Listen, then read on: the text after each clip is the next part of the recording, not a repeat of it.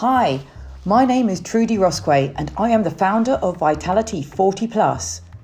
I am not only a master personal trainer specializing in women's and children's physical health, but also a menopause ambassador who is passionate about spreading the word and breaking all those mystical taboos over the M word. I have created a series of podcasts with a variety of guests, not only on women's health issues, but subjects that relate to men's health and well-being also, unlocking all the answers to questions that you may have wanted to ask but unsure as to where to get the information.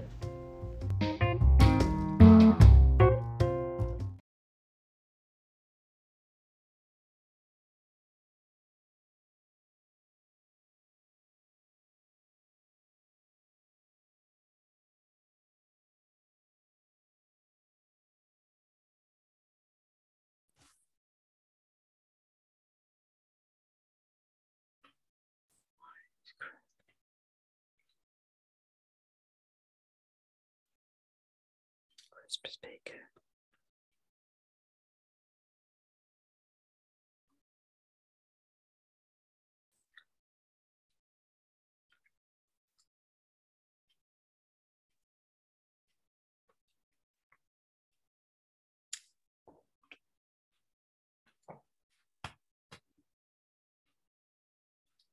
Oh, don't want that. Hello. Hello, there you are. Hello, Johnny. Sorry, I was on. I was on a Zoom call of um, with my web designer, and he was get, taking me all around the back end of the site that we're putting all this on.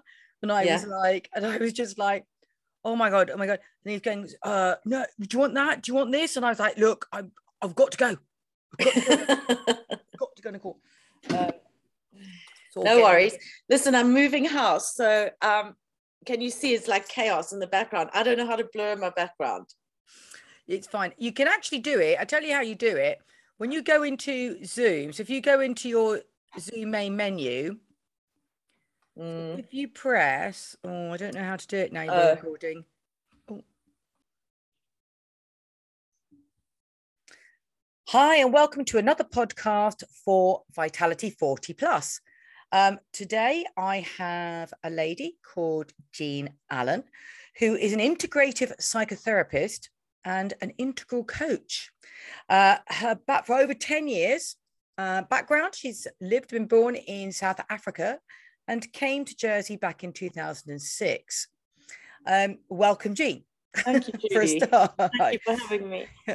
Um, now, of course, the first thing I've got to ask you is what is an integrative psychotherapist? Thank you for asking, because it's actually important to me. Um, so, psychotherapy, basically, well, how I like to describe it is treats the mentally well. So, you know, what a psychotherapist does is, um, and an integrative psychotherapist really works with the relationship so the, the space where the healing takes place is in between the client and the therapist. So it's the space in between. So it's ah. really relational. And if you think about integrate, what integrative means, it means bringing different parts together into a whole. So when when I work, I'm looking at my client. It's not a patient; it's a client. Um, in a way that where the fragmented pieces and with curiosity and empathy and compassion, how do we put all those parts back together so that my client is operating more and more as a whole human being? And that includes good parts and bad parts of ourselves, and good emotions and bad emotions. So, as my trainer, I remember telling me it's psychotherapy and integrative psychotherapy isn't necessarily about feeling better it's about a better feeling. So oh, we really, yeah, so yeah, if we yeah. really know what's going on, whether it be good or bad, and we understand why and, and what, what's going on for us in that time, then we're better able to make decisions because those emotions, good or bad, are informing us about information about our experience in life. Okay, well, so now we know Um, I didn't actually tell our listeners what we were going to talk about today, but that's probably because we've been talking about it and we've been having our calls about how we were going to do this. Um, and I love some of the ideas that we've come up. So we're going to call this session Empowering Women, which of course could mean anything um, at all. But I suppose let's start at the very beginning because I do find that's probably the best place to start. There's a cue for a song. So we looked at the fact that you were born in South Africa, probably at a time when life was probably pretty hard. Mm, mm, absolutely. And as I start this, I think I'm going to give you a little um, analogy to start this off because it really strikes me as when you're born into a system or an institution, it's your normality. So, the analogy I like to use with my clients when I start talking about this is it's like two little fish who swim together in a fishbowl, and the one says hi, the other one says hi, and then the one says, What do you think about how's the water for you today? And this little fish says, What water? That's Unaware. great. Doesn't even know it's swimming in water. And I think that I like that. I'm i think that, that really one. helps to describe certainly, you know, my experience of being born into apartheid South Africa as a white woman, a white female. It certainly gives diversity and inclusion a whole new meaning, doesn't it? Yeah. When you start looking at, at a community or um, uh, workforce and you start talking about culture, and that's actually where it stems from, doesn't it? At the fact is that when you are born into something, you take everything as normal, and that actually can stem into um, other things, that other subjects that I've spoken about, like addiction or abuse or things, because it's all mm. the normal. So mm. let's talk about, you know, um, a sort of apartheid and what that meant, and how women reacted uh, to the to the South African um, gentleman, for want of a better word. Mm. Yeah, well, I mean, I think if you've got to understand that the temperature of the water was oppression all round, mm. you know, extreme oppression. So everybody bought into now my parents weren't particularly political so they just followed the system. So it wasn't like i was in a family that was challenging the oppression. It was just yeah white people were superior and men were superior. And you know and class was superior. And so that was just what i believed in. And it it was it it's it's not something anybody indoctrinated me with it just like osmosis it just comes yeah. in you know i was i was at a whites only school co-ed school but whites only school um, and i had a father who had grown up in the system um, and so you know we you know we weren't able to do anything without his permission or his instruction. So that was just the normal. And that that that I remember feeling that that was very respectful. It was the way that a woman should be. So that made me good. Yeah, that, well, they yes, well, you were a good a good daughter. Good daughter. So when did your hmm. when did you when did you become not such a good daughter? well, I think it's been a gradual process starting in my 20s of sort of waking up to this and actually sort of going, oh, I'm swimming in this water. And what's the temperature of it? And do I like the temperature of this water? You know, and you know, and I think that's been where where I'm coming from in terms of psychoeducation. And that's why I'm kind of in this profession now, which is my third you know career it's not i wasn't my first choice i think i would have been an awful psychotherapist at the age of 23 i was could be very different and i didn't know i was swimming in water so um yeah so it started over time and it's been a gradual waking up you know i remember you know in my uh, early 20s you know feeling really ashamed of my south african passport you know it was wow. banned across and then when we first came to the UK in the, uh, my early 20s, really feeling the guilt of apartheid and not really knowing why and feeling very separate from it. Like it wasn't me. I didn't design apartheid. I, I'm not a racist. Really, absolutely in denial of what was normal for me. And and so it's been a process of, of waking up and being educated myself um, going through a lot of training my psychotherapy training a lot of psychotherapy hours put into my own discovery and my mm. own self-analysis of what i'm buying into and challenging my beliefs and challenging my my my culture and challenging my the the what i call a sort of the unsaid rules that you think are normal, but until they're challenged, you don't realize there's another way of thinking. So that's through many, many levels. It's not just racism or misogyny or anything like that, but just who I am and the identity as a woman and how being empowered is my right and not that I'm being naughty. And that that that's great. I mean, honestly, that was great. The the the analogy there, I think, you know, we were talking about empowerment um, and the waking up of what is normal and perhaps that's where we're going with this now is that you've now used well you now you were in your 20s you were challenging what you were had been told and what you had been uh, considered to be the norm and that is no different to any of us as girls being brought up 60s 70s whereby mm. the fairy tale was always the prince charming was going to come and rescue us either mm. on a white horse or give us a kiss. We were all going to live happily ever after. Mm. Mm. What happened there then? Mm. Mm. Um, so and- now we're going, you know, I'm throwing it back out and say, so how do we challenge those beliefs? Mm. Well, the first the first step is to is to challenge that fairy tale because it seems it's well certainly for me it was very intriguing. It was very compelling, you know, to be the. It's very, um, and it's been disguised as as romantic.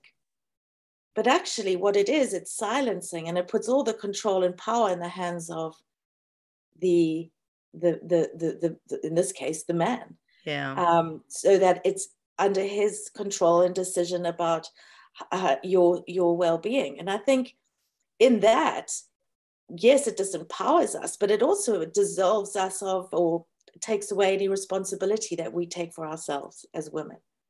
And I think that's where, you know, being empowered is also means we've got to take responsibility for ourselves, whether that's emotionally, financially, in, as a parent, as a community member, that it's not up to the other to represent us in the world. Mm.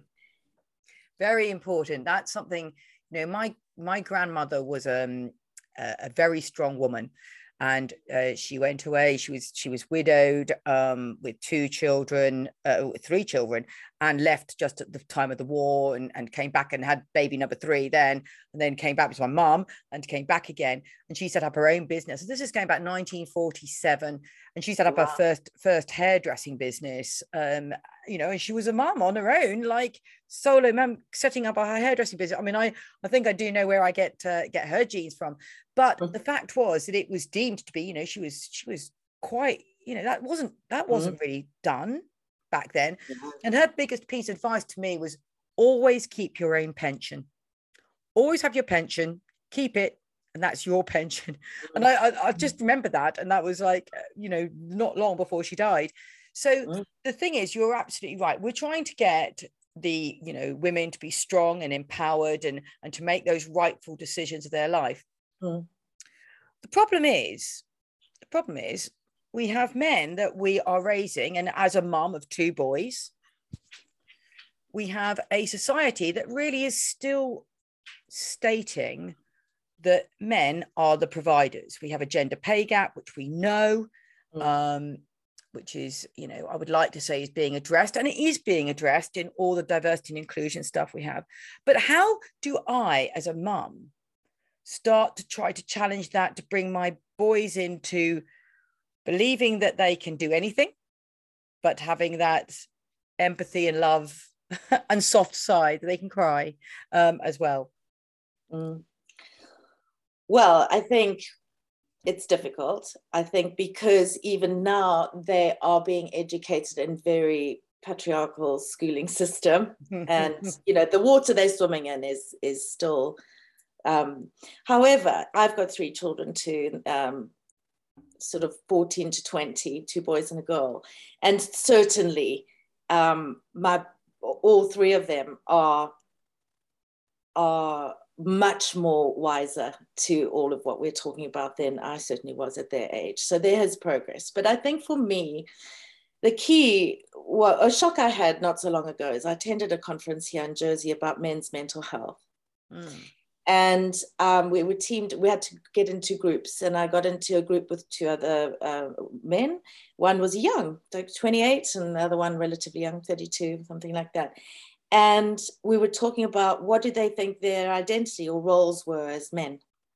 And the 28 year old was, was stereotypical. He was said he had to be strong, he had to be resilient. He had to be a provider. And, um, and I was horrified.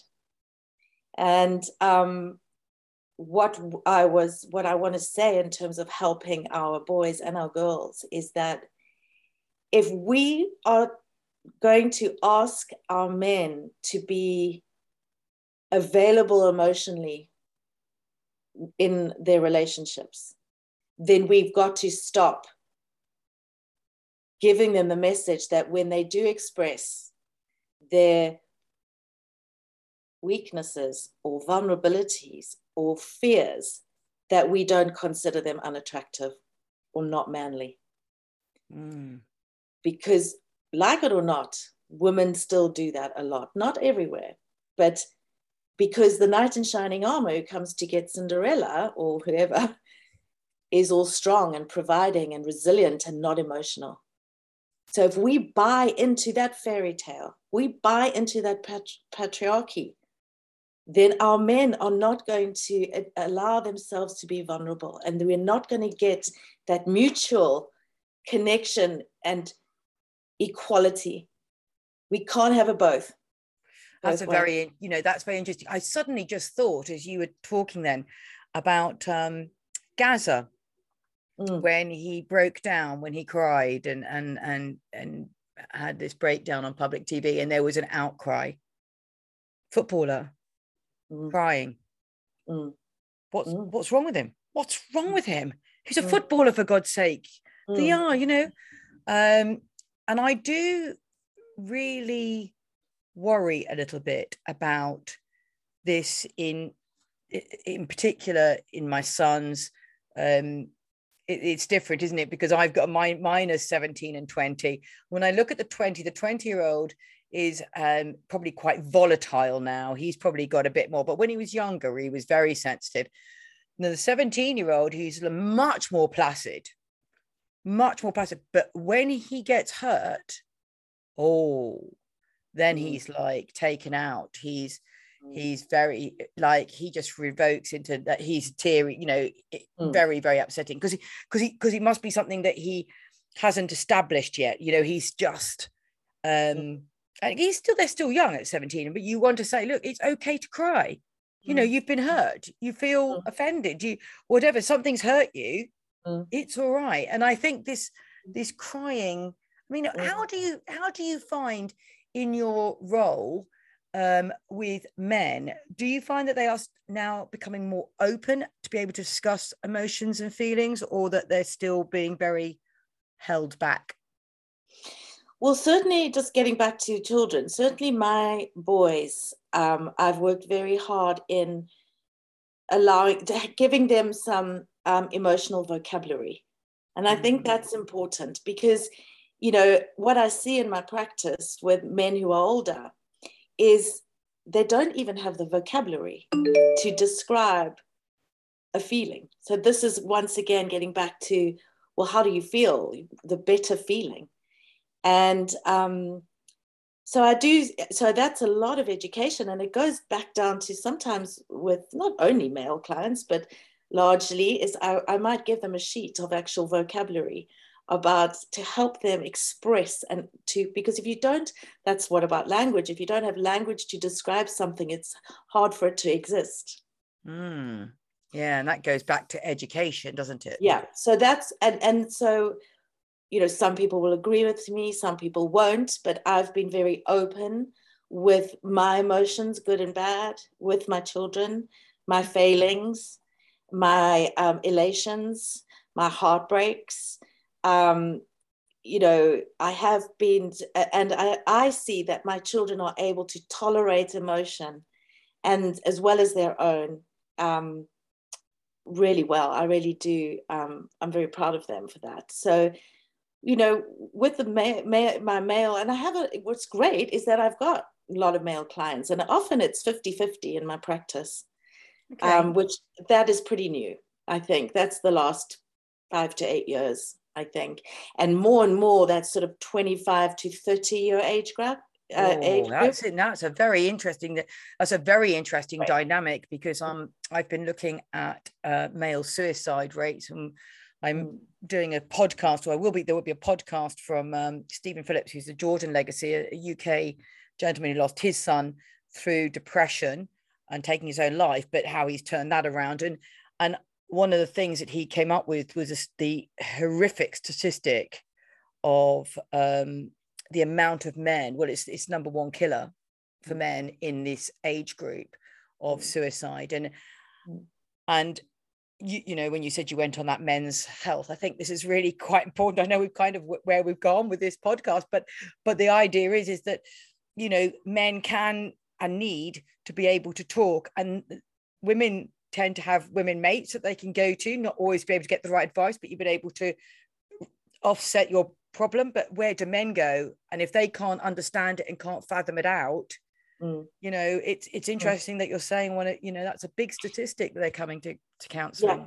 and it's wonderful because it shows their ability to self-care so one thing about patriarchal society is that they don't men aren't taught to self-care they're taught to look after others okay um, because to look after yourself is not manly because that means you're somehow weak you know so this goes back to the fish analogy you know? Yeah. and we talk about you talk about menopause a lot and about how women are have been sort of sidelined in the medical uh, profession with regards to this and it's catch up and we need a lot of education. You know it's about empathy and compassion for women and men. So that's the fishy analogy is that our boys and our men have been born into a patriarchal institution and society, like I was born into apartheid.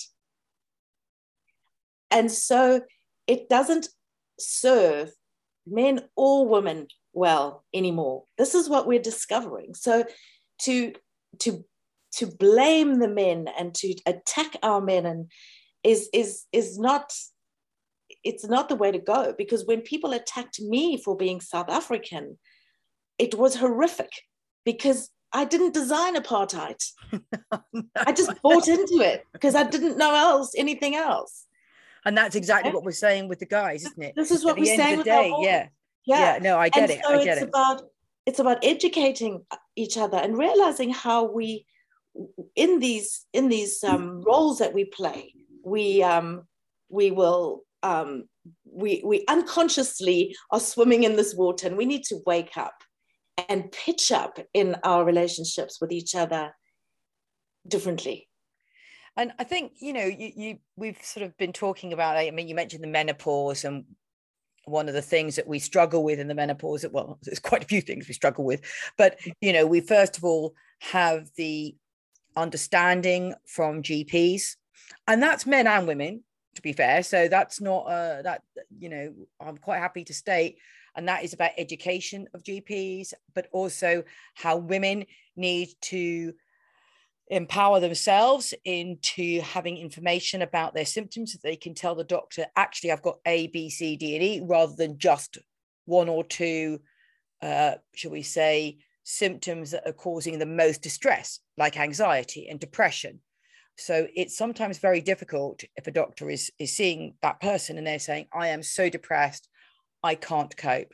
My life isn't worth living. I am so sad. And I have spoken to those women. So mm. that doctor at that point makes that diagnosis. Even though I would like to think that if you're looking at a woman between 40 and 55, that you might have a little inkling that it could be symptomatic of something else. Mm. So the big thing that I try to say and to empower women is look, here are the symptoms. This is what you need to do. I think we quoted Caroline Perez and and her, you know, if the menopause had been designed for men, there would have been a cure by now. And I know you had exactly the same thing, so I would take that one from you. But is it right that you know we want our men to know more about the menopause? And obviously, that's my campaign at the moment. You know, go out and yes, and the empowerment of women has to include our belief. So we mustn't buy into that belief system that we are crazy yeah. or we are not as um, you know we are inferior to men so our qualities of uh, the female qualities of um, nurture and um, vulnerability and community and gathering and getting people together and and and sort of keeping communities together. Like those aren't those aren't the attributes that are um, valued in the patriarchal institutions. The ones that are is greed and um, you know um, tenacity and yeah.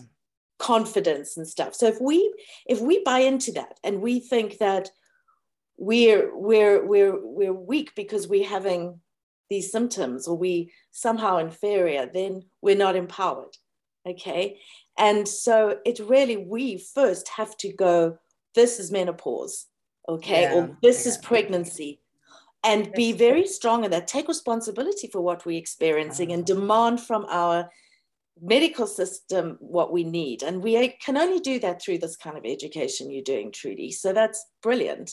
And then our men will trust us more.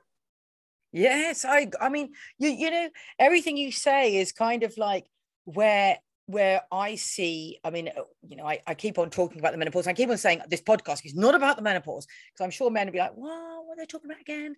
But the idea is I get people, I get men saying they want to know more. Okay. There are some men in corporate um, that don't want to know. They don't think it's their problem. Mm. They, I have, I, I know this. Um, you know, I have done two seminars and I've had two men in one and three men in another. And I'm like, where are the men? Because if mm. you don't embrace this, men, whether or not you like it or not, it's not going away, whether it's your wife, your partner, your sister, um, mm. or whether it's your fellow directors in that workplace, mm. employees, managers. You know, mm. I don't know how to kind of wake the men up and say, you need to be part of this. You really do need to be part of this, as much as let's flip this all over. Okay, so uh, we can look at, say, um, a prostate cancer awareness mm. scheme.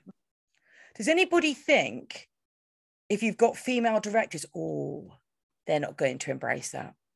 Mm. No, they're not yes, going to. That's the hangover. That's the hangover of when something hasn't been w- well um, understood by the medical male dominated fraternity in years gone by, it's been considered a psychological pathology. So women have been pathologized and diagnosed and institutionalized in asylums because it hasn't been very well understood. And that's very well documented, by the way, in this. This is Phyllis um, Chesler's book, Women and Madness. And she was a first second wave feminist in the 60s 70s and she's just um, got an updated um, edition of that book. And it's you know and that's a hangover is that because of the mystery the mystery and it's only a mystery because it's been ignored by those those institutions then it's pathologized and then it's pretty scary.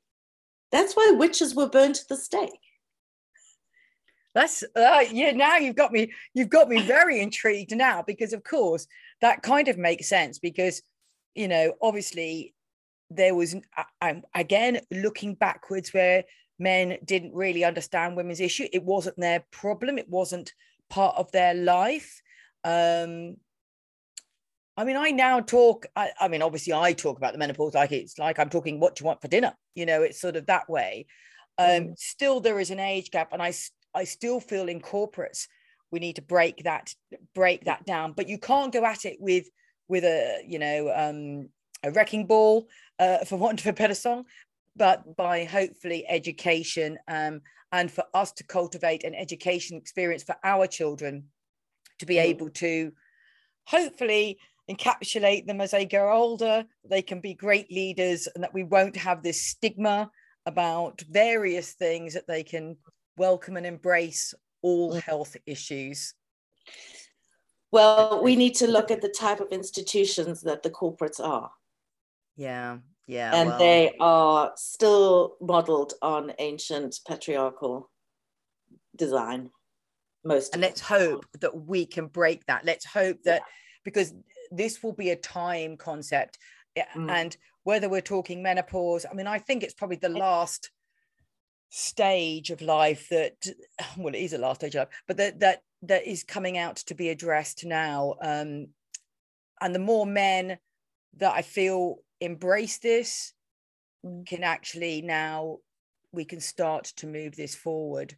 Mm. Um, and it's not just about the menopause. This is about the forward thinking, the, yeah. the equality. It's the equality and the mutuality of it. And that's what, you know, it, we are all human beings, okay? And we are all equal in value. And we're all unique. So you speak about your two boys and their different ways they pitch up and show up mm-hmm. in the mm-hmm. world.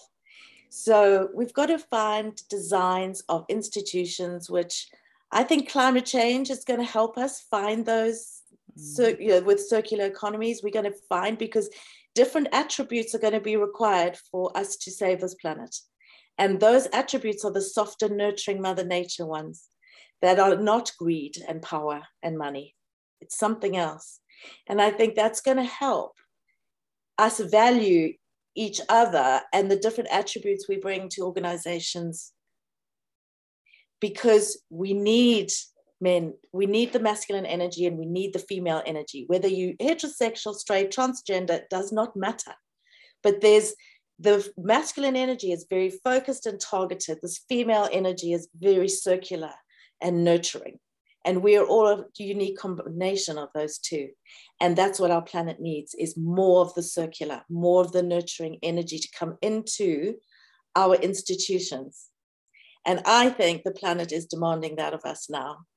And i'm very excited about that. And i'm, I'm wanting that's where my integral coaching comes into play is where I'm, I like to coach people to develop those those parts of themselves so they're showing up they're waking up to test the water they're growing up through the coaching and work with me and then they're showing up in a different way in the world that that the the the patriarchal hierarchical corporate doesn't allow for.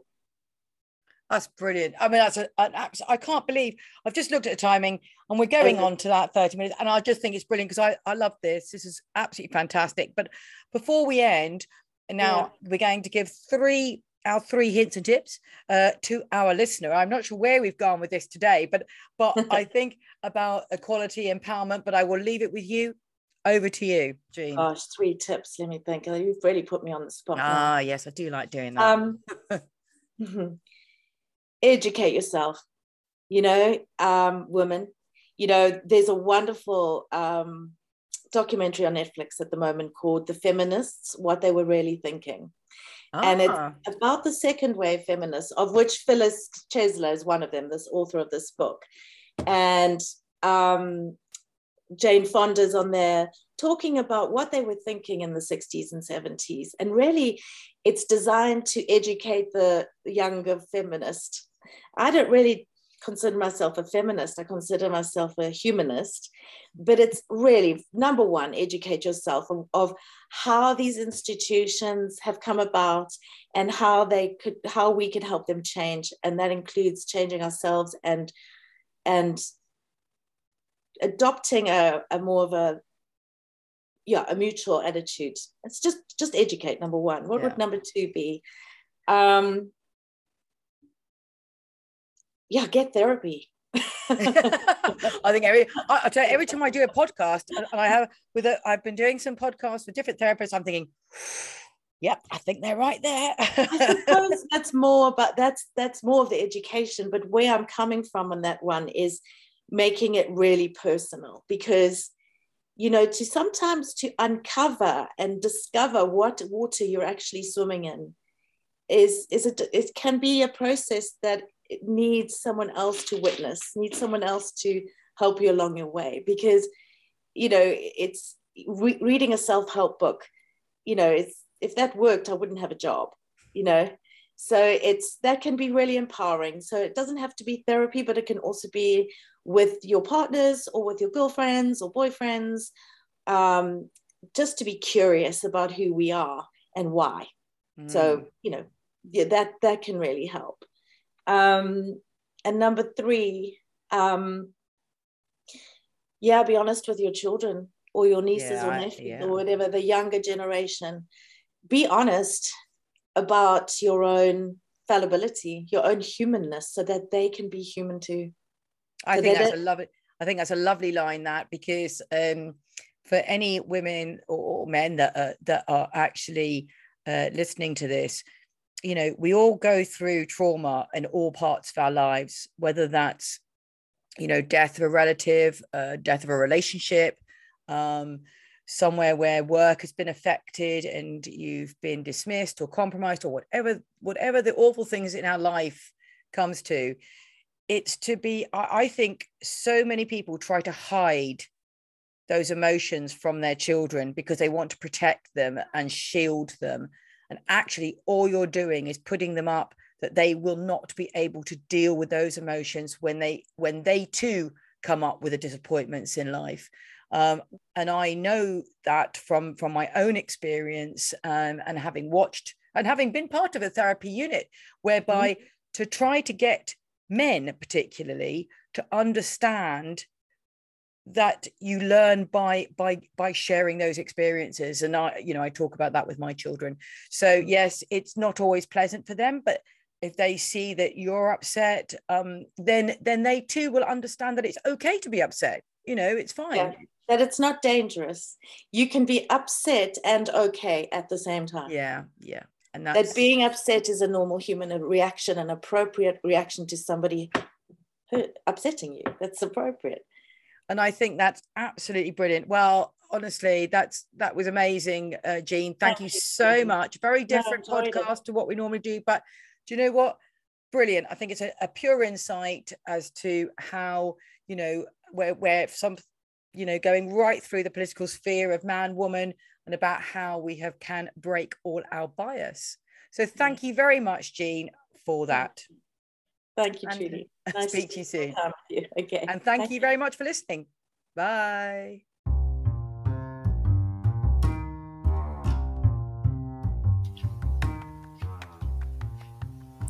For more information on the topic that you've just listened to, please visit my website www.vitality40plus.com. Thanks for listening.